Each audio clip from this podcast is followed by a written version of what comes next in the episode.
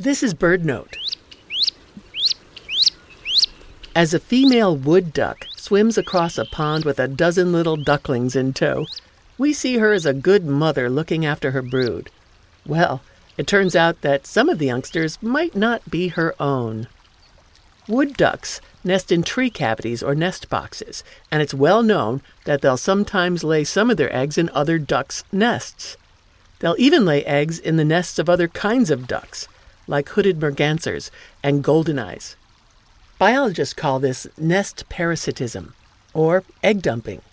It may be a kind of adaptive insurance against the loss of a nesting female's own eggs or brood. You don't want to have all your eggs in one basket, after all.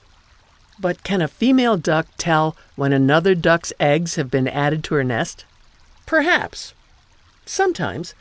Hooded mergansers are frequent recipients of eggs from other species, and sometimes they'll push the alien eggs to the outer edge of their own clutch, or dump them right out of the nest.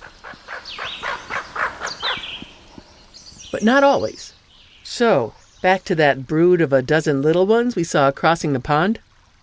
It's a good bet that the mother duck has at least one, and maybe more, foster ducklings in tow.